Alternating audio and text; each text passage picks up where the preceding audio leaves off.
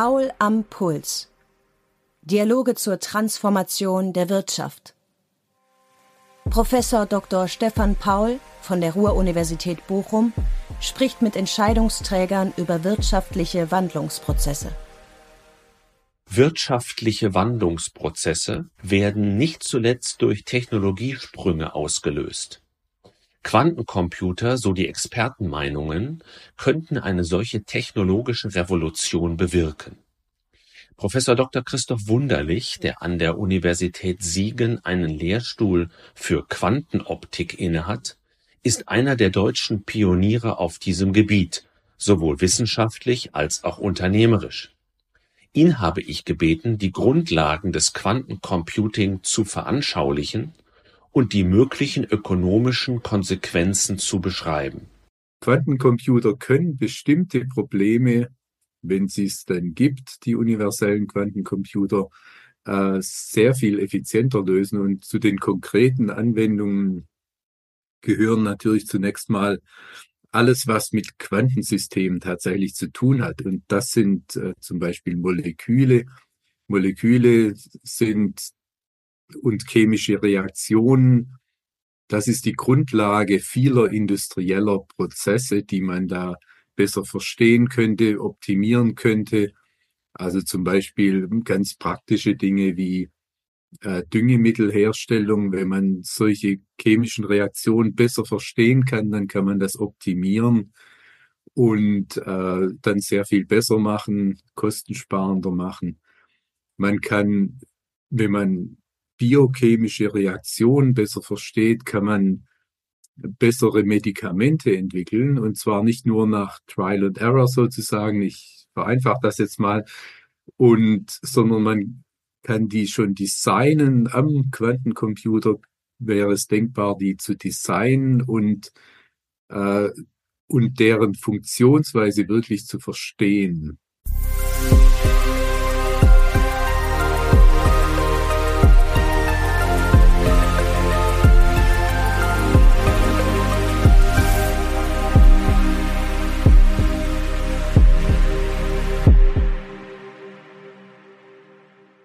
Ja, lieber Herr Kollege Wunderlich, herzlich willkommen zu Paul am Puls. Im Mittelpunkt unseres Podcasts stehen ja wirtschaftliche Wandlungsprozesse.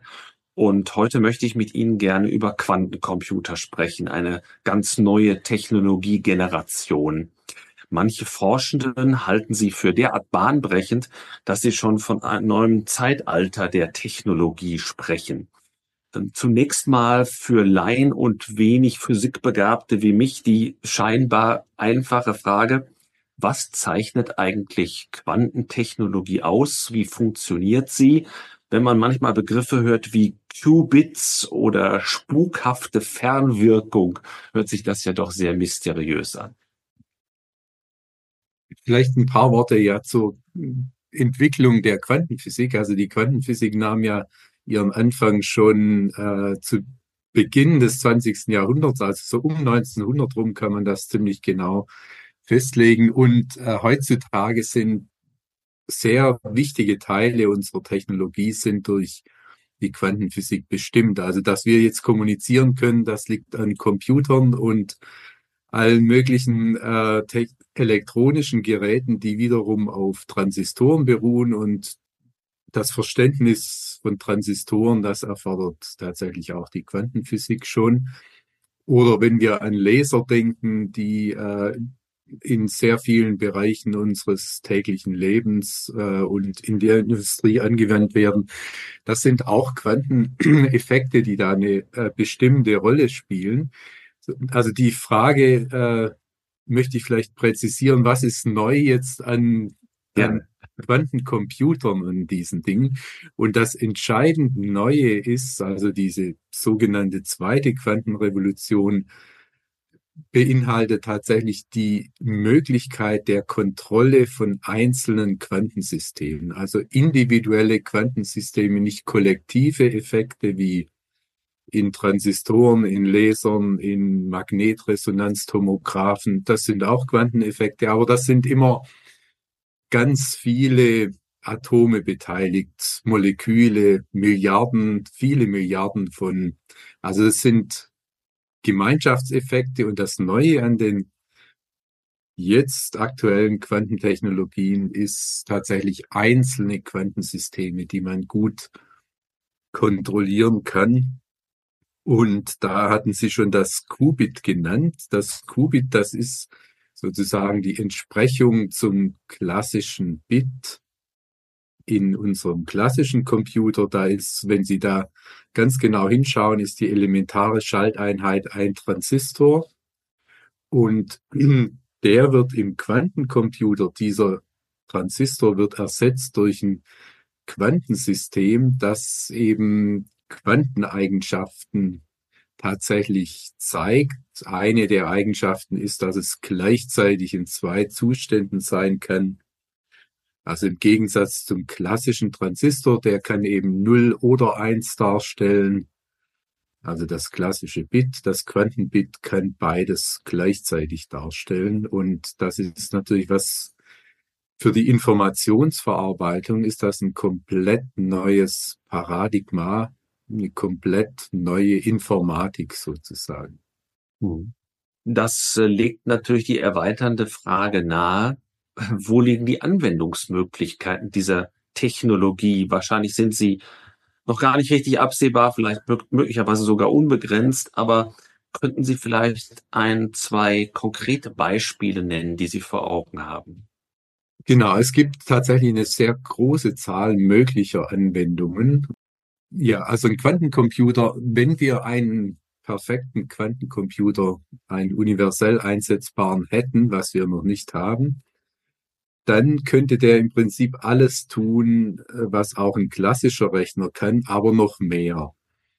Das eigentlich Interessante ist das noch mehr. Also was äh, klassische Computer werden nicht überflüssig werden durch Quantencomputer, sondern ergänzt werden, weil sie bestimmte Dinge können, die für die, mit denen klassische Rechner komplett überfordert sind. Also die einfach nicht auf einer Zeitskala rechnen könnten, die für uns Menschen interessant ist. Wenn so ein klassischer Rechner eine Million Jahre braucht, um ein Problem zu lösen, dann ist das für uns nicht interessant.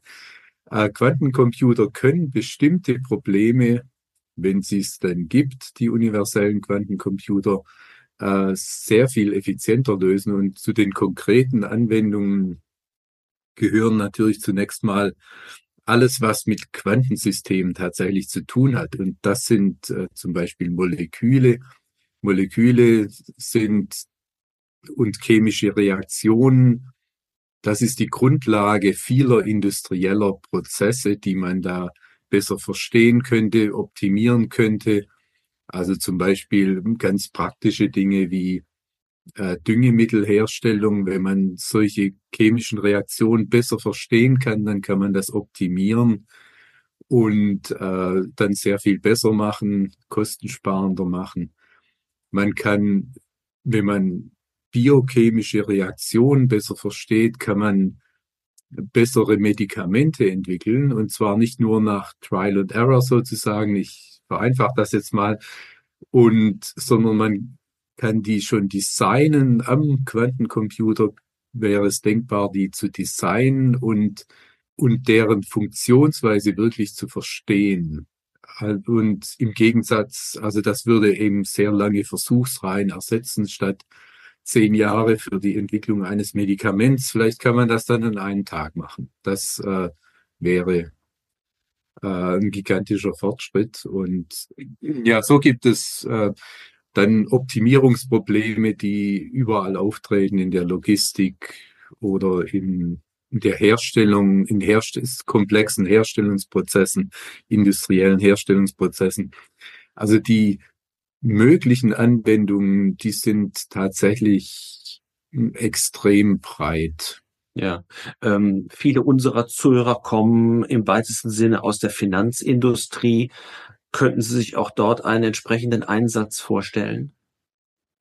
Ja, auch dort gibt's, äh, es gibt ähm, inzwischen Quantensoftwarefirmen, die sich auch auf dieses Gebiet äh, spezialisiert haben. Also die, wenn man einen Quantencomputer hat, braucht man auch eine neue Software dafür. Äh, und die spezialisieren sich zum Beispiel auf ähm, Portfolio-Optimierungen, mhm. für professionelle Anwender oder äh, die Minimierung von Kreditrisiken und solche Dinge. Also auch da gibt's ähm, vielversprechende Anwendungen. Ja. Ähm, wenn wir auf die ökonomischen Konsequenzen kommen, das wird eine Frage sein, die hm, Kapitalgeber Ihnen ja auch stellen werden. Sie haben schon gesagt, viele Dinge lassen sich schneller machen, lassen sich durch die Gleichzeitigkeit vielleicht auch in einem größeren Umfang machen, erweitert tun. Gibt es schon irgendwelche Schätzungen, dass man sagen kann, Kosten bestimmter Prozesse lassen sich um den Faktor X senken? Ähm, ja, also es gibt tatsächlich ähm, sehr detaillierte Untersuchungen von, von verschiedenen Seiten, von großen Unternehmensberatungsunternehmen und aus der Wissenschaft.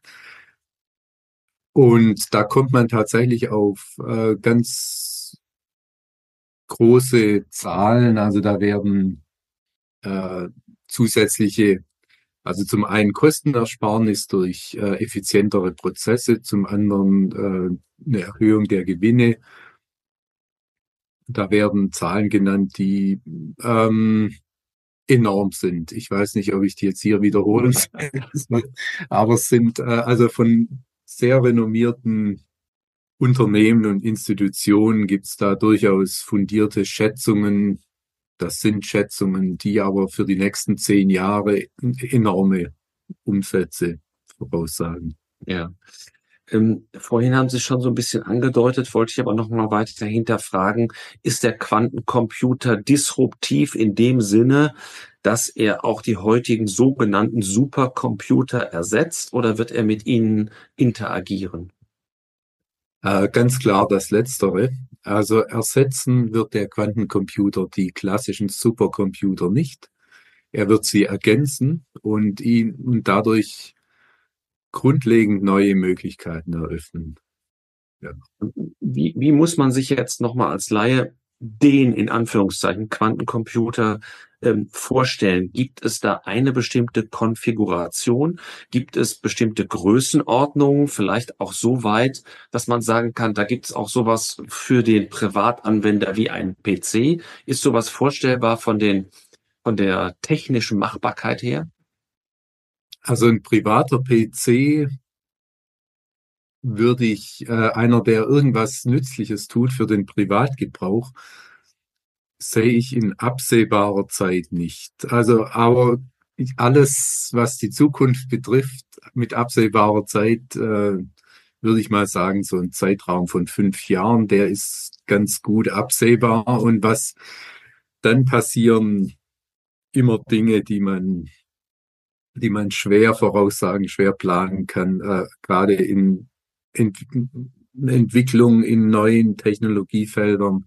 Da gibt's dann doch auch wieder Überraschungen. Also ich würde sagen, in absehbarer Zukunft für den Privatgebrauch wird es keinen Quantencomputer geben und der wird nicht nützlich sein, weil man als Privatmensch keine Medikamente entwickeln möchte oder typischerweise keine Supercomputerfähigkeiten braucht. Und der Quantencomputer, der konkurriert mit Supercomputern, nicht mit ähm, privaten Laptop oder sowas. Mhm. Und unterschiedliche Größenordnungen des Quantencomputers, mal unabhängig jetzt davon, dass es nicht in den Privatbedarf hineinragt, gibt es das? Ja, also es gibt äh, im Moment eine, ähm, einige Ansätze, äh, mehr als Ansätze, einige Realisierungen von Quantencomputern auf ganz, die basieren auf ganz phys verschiedenen physikalischen Methoden. Da gibt es die supraleitenden Qubits, die gespeicherten Ionen, ähm, Neutralatome und Photonen und anderes mehr. Und äh, in absehbarer Zeit werden diese verschiedenen Realisierungen, die werden verschiedene Stärken und Schwächen haben. Also es wird äh, in absehbarer Zeit wieder, äh, es wird nicht den universellen Quantenrechner geben, der alles kann und alles perfekt kann, sondern es wird eher spezialisierte äh, Maschinen geben, die das eine besser und das andere nicht so gut können. Also das ist das, mit dem wir in absehbarer Zeit rechnen sollten. Und äh, auch das war ein Nebensatz von Ihnen, den ich aber auch nochmal aufgreifen wollte. Und Sie sagen, ich brauche sozusagen, so habe ich Sie verstanden, eine neue Hardware, dann aber auch eine neue Software. Und was ist eher der Engpass im Moment? Die Entwicklung des einen oder des anderen? Ähm, ja, also man braucht beides, genau. Also es ist ein neues Paradigma der Informationsverarbeitung, bedeutet, ich brauche einen, ich brauche neue Algorithmen und äh, den ganzen Software-Stack oder fast der ganze Software-Stack vom von der elementaren Schalteinheit zum Nutzer, der muss äh, angepasst werden, muss neu werden. Und in beiden Bereichen sind Entwicklungen notwendig. Also nur die Hardware Quantencomputer alleine, die wird dem Nutzer äh, noch nicht das bringen, was er sich erhofft. Und also da ist unbedingt auf der algorithmischen Seite, auf der Software-Seite sind da ganz wichtige Entwicklungen noch zu tun, ja. Und die typische Frage eines Ökonomen, was kostet denn so ein Ding am Ende? Also in absehbarer Zeit greife ich Ihre Formulierung gerne auf. Wie hoch sind denn die Kosten für einen Quantencomputer? Ja, also das richtet sich nach seiner Leistungsfähigkeit, würde ich sagen. Die meisten Anwender, die wollen tatsächlich äh, den nicht unbedingt im Haus stehen haben, einen Quantencomputer, sondern die greifen als, darauf als ein Service zu äh, über die Cloud. Und da gibt's ja inzwischen ein paar Anbieter, die das, die Rechenzeit anbieten auf Quantencomputern. Und ich glaube, das ist das Interessantere im Moment für Anwender, sich da Rechenzeit zu kaufen und nicht den Quantencomputer selbst. Und das kann ich nachvollziehen, aber wenn ich jetzt sage, keine Ahnung, ich habe meine, hab meine Ölheizung rausgeworfen, ich habe im Keller einen großen Raum frei, äh, ich würde das trotzdem kaufen wollen. Mhm. Wohin müsste ich denn rechnen? Ja, da müsste man genau kalkulieren, wie Ihr Keller aussieht, was man da noch ändern muss, damit da der Quantencomputer überlebt. Er funktioniert nur bei bestimmten Temperaturen, ist das richtig? Also die jetzigen Quantencomputer, die brauchen noch recht gut kontrollierte Umgebungsbedingungen. Mhm. äh, konstante Temperaturen, konstante Luftfeuchtigkeit, äh, erschütterungsfrei haben die es am liebsten, sowas, ja. ähm, also es wird, äh, ja, ich würde würd mich da jetzt nicht festlegen. Also es wird äh, ein siebenstelliger Betrag wäre das wohl. Mhm, mhm. Ähm, sind äh, bestimmte Formen, Sie haben ja gesagt, mit Quanten arbeiten wir schon länger, aber sind bestimmte Formen des Quantencomputing heute schon im Einsatz oder anders gefragt? Wenn Sie so ein Zielbild äh, von dieser Technologie vor Augen haben und das mit einem Marathonlauf vergleichen, bei welchem Kilometer sind wir jetzt gerade? Also ein Marathonlauf ist es auf jeden Fall. Also Quantencomputer sind eine ganz ja, revolutionär neue Sache und man braucht einen langen Atem dafür, um das dann wirklich dahin zu bringen, dass es für Anwender wirklich nützlich wird.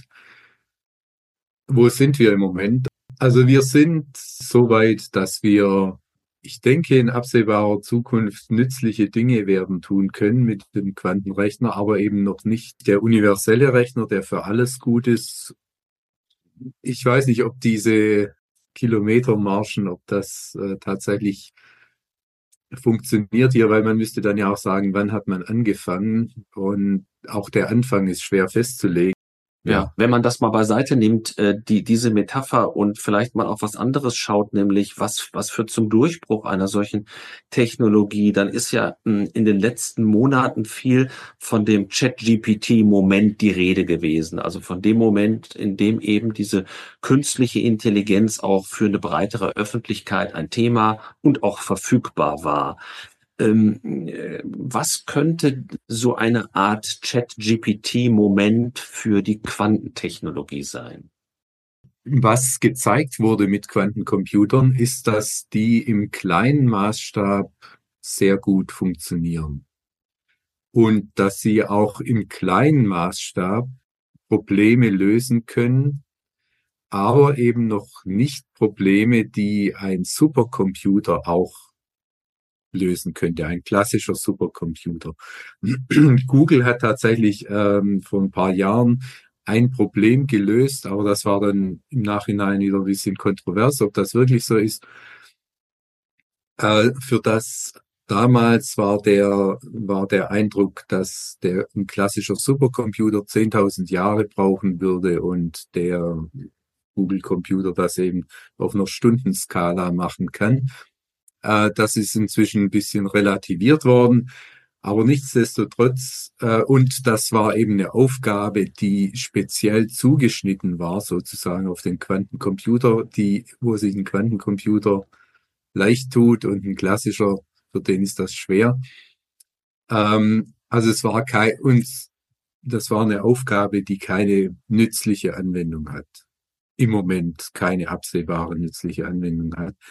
Also ein entscheidender Moment ist sicher, wenn man eine, ich sage mal, eine industrielle Anwendung oder auch eine wissenschaftliche Anwendung, die für alle praktischen Belange nicht auf keinem Supercomputer lösbar ist, wenn die durch einen Quantencomputer gelöst wird.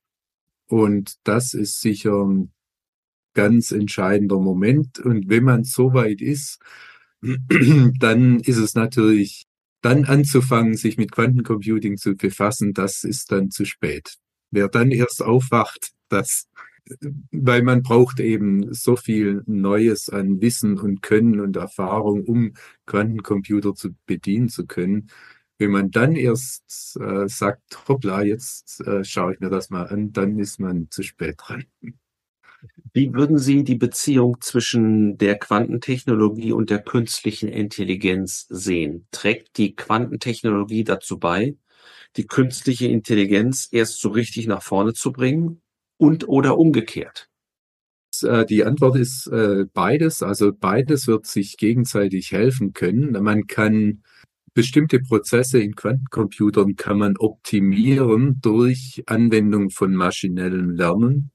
Also kann da die Quantencomputer verbessern und andererseits äh, können Quantencomputer tatsächlich bestimmte ähm, Aufgaben beim maschinellen Lernen äh, sehr effizient erfüllen. Also das kann in beide, oder es geht in beide Richtungen. Beides kann sich befruchten und voranbringen. Ja. ja. Ähm, sind die USA und China auch bei dieser Technologie führend, wie bei so manchen anderen auch? Und wo stehen die deutschen Unternehmen und, und Wissenschaftler? Also das kann man ja nicht immer so trennen. Mhm.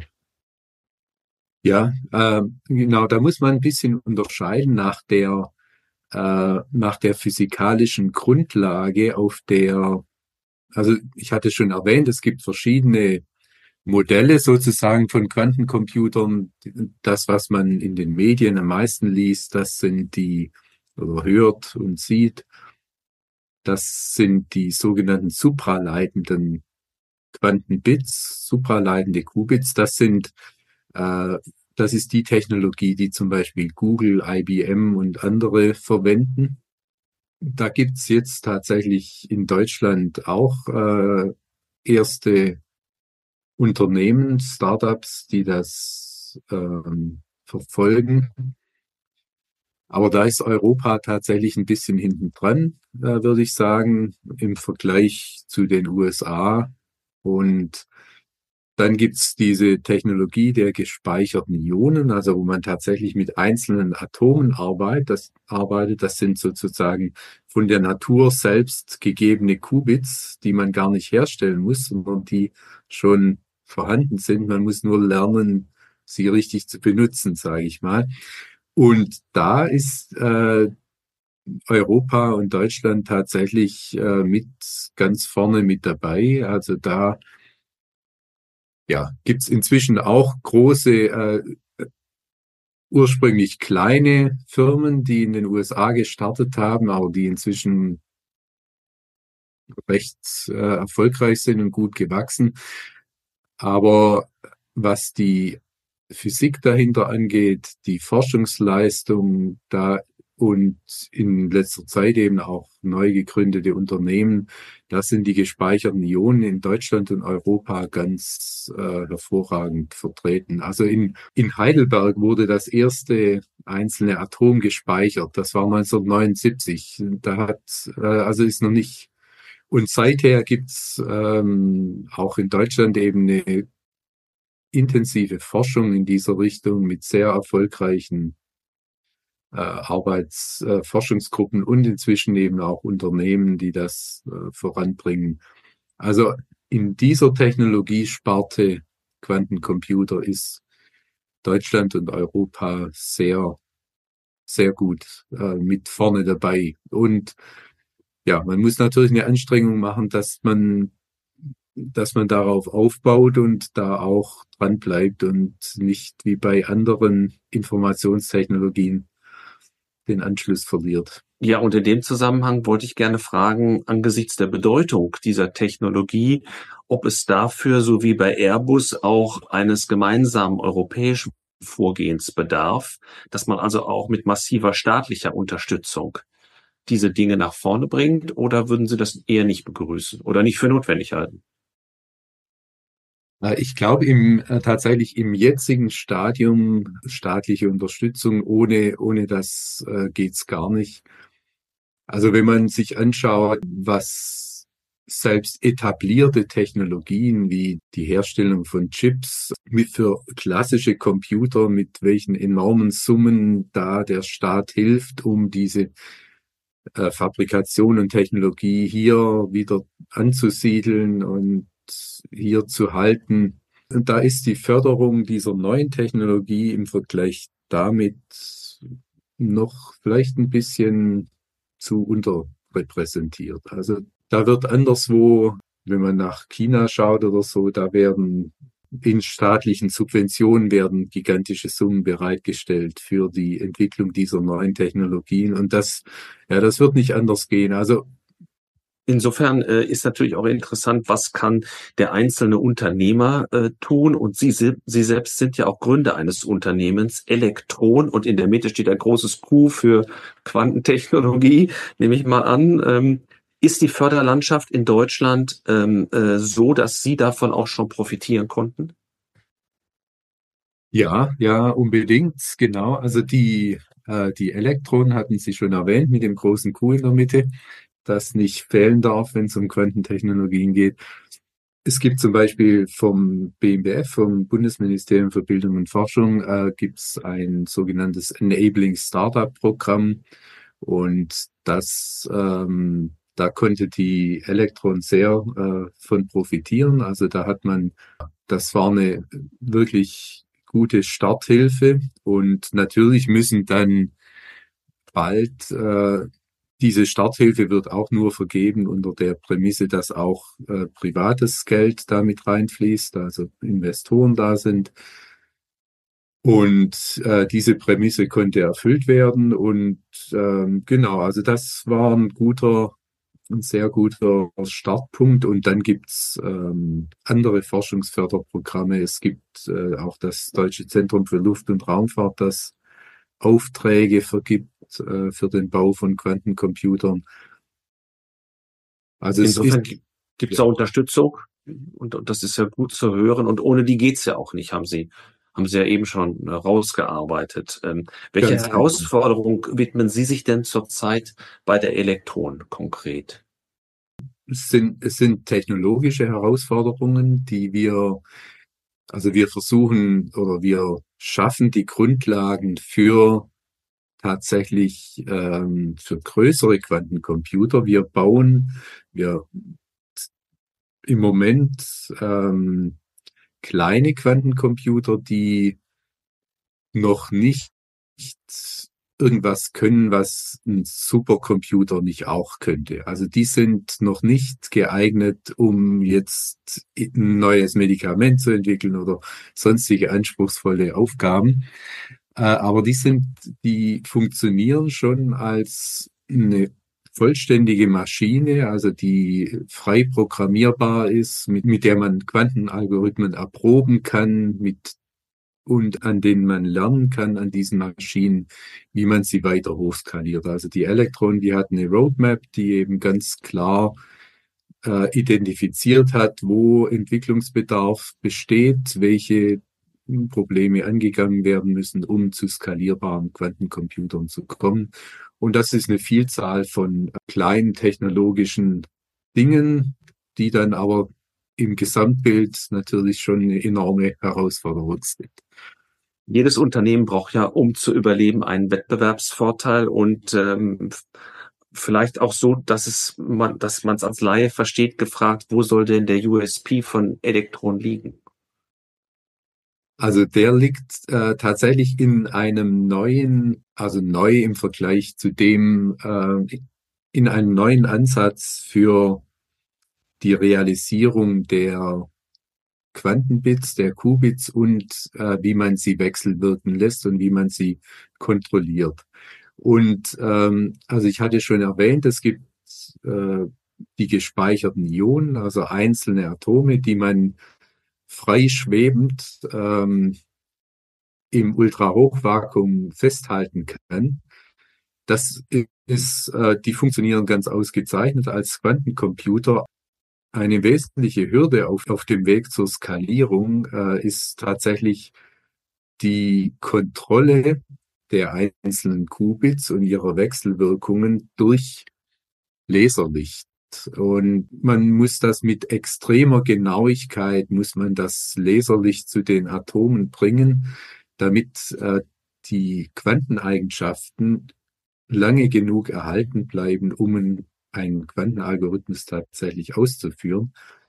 Und diese extreme Genauigkeit, die man da braucht, ähm, das ist tatsächlich ein großes Hindernis auf dem Weg zur Skalierung, also zu größeren Quantencomputern hin. Und da hat die Elektron ein alternatives Konzept, ein alternatives physikalisches Konzept, das es tatsächlich erlaubt, die Lasersteuerung durch eine Hochfrequenzsteuerung zu ersetzen. Also Hochfrequenz, wie es zum Beispiel in unseren Handys genutzt wird. In unseren Handys, das sind, ähm, die funktionieren mit Mik Mikrowellen und das sind Mikrowellenquellen installiert, Verstärker und Antennen und alles, was man braucht auf sehr kleinem Raum. Also das ist eine sehr etablierte Technologie und ähm, also es ist nicht trivial, diese Laser durch Mikrowellen zu ersetzen. Dafür, da stehen tatsächlich Jahrzehnte von Forschung dahinter und die eben im universitären Bereich gemacht werden konnte, diese Grundlagenforschung und das steht jetzt der Elektron zur Verfügung, dieses, äh, dieses Wissen und diese Expertise, ähm, auf der man da eben aufbauen kann. Also das ist ein Fundus von ja, jahrzehntelanger Forschung, die da jetzt einfließen kann und die das ist tatsächlich ähm, für die Skalierung äh, wird das ein sehr großer Vorteil sein, wenn man eben statt Laserlicht dann diese Mikrowellen benutzt. Und was ist bei der weiteren Expansion für Sie eher der Engpassfaktor? Kapital oder Mitarbeitende?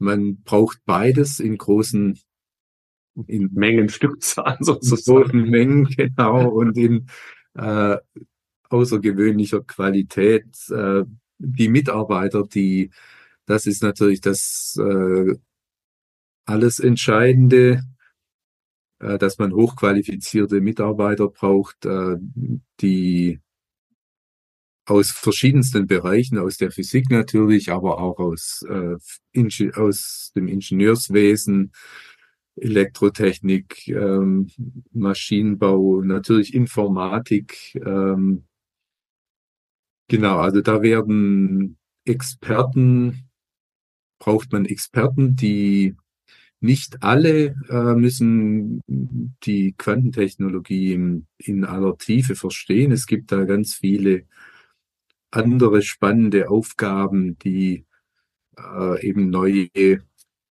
zum Beispiel, wir hatten gerade über die Mikrowellen gesprochen, da das äh, so zu entwickeln, dass das kompatibel wird mit den Quantenbits und oder äh, es gibt Vakuumapparaturen, es gibt kom klassische Computer. Also es ist äh, vom technologischen her sehr vielfältig, vielleicht ähnlich wie ein Auto. Und Im Auto sind ja auch ganz unterschiedliche Dinge drin von Elektronik, Mechanik und alles Mögliche.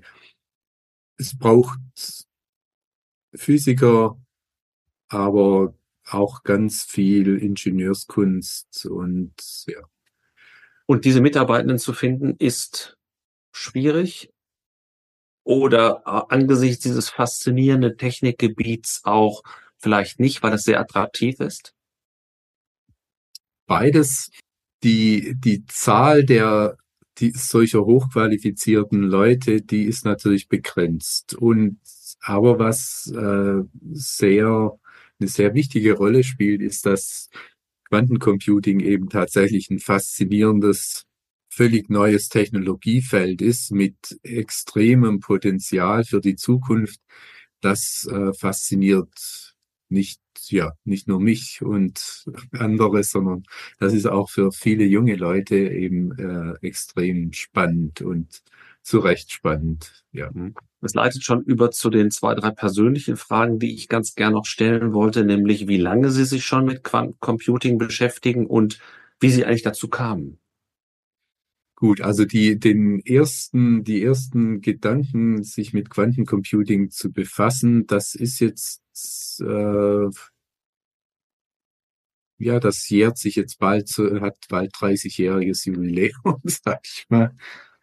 Und aber von den ersten Gedanken, sich damit zu befassen, bis man dann äh, da wirklich einsteigt und neue Konzepte entwickelt und neue eigene Ideen einbringt und äh, das ähm, ist dann auch ein gewisser Weg. Und so die entscheidenden Grundlagen, die äh, auf denen jetzt zum Beispiel die Elektron aufbaut und ihre Quantencomputer baut, die, diese Ideen, die wurden auch so vor rund 20 mehr als 20 Jahren ähm, publiziert damals und genau, das hat sich ähm, dann eben weiterentwickelt über verschiedene Stationen auch. Also ich bin dann, wie das in der Wissenschaft so ist, äh, bisschen durch die Welt gezogen und ähm, Dabei haben Sie ja mit äh, mehreren äh, unterschiedlichen Nobelpreisträgern gearbeitet, wie ich in Ihrem Lebenslauf gesehen habe. Da würde mich interessieren,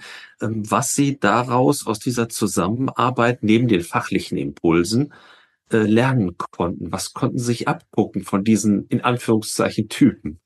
Das war in der Tat hochspannend. Also äh, zum Beispiel meine Station in München am Max-Planck-Institut für Quantenoptik äh, mit Professor Hensch damals äh, ja, das war einfach ein sehr inspirierendes, ähm, inspirierendes Umfeld, ähm, das sehr offen ist für neue Ideen, für neue Gedanken, für ungewöhnliche Gedanken.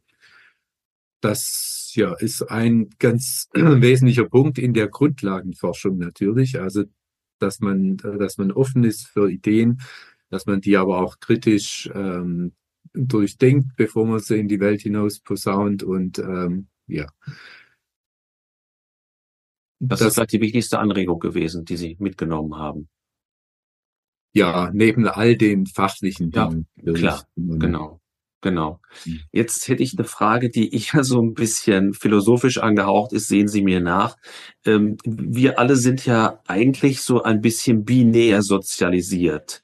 Äh, also haben nicht so die Gleichzeitigkeit, sondern eher die Abfolge bei der Problemlösung äh, gelernt. Das Quantencomputing, habe ich jetzt von Ihnen erfahren, ist äh, dagegen ein Thema, das ganz stark genau auf diese Gleichzeitigkeit äh, setzt.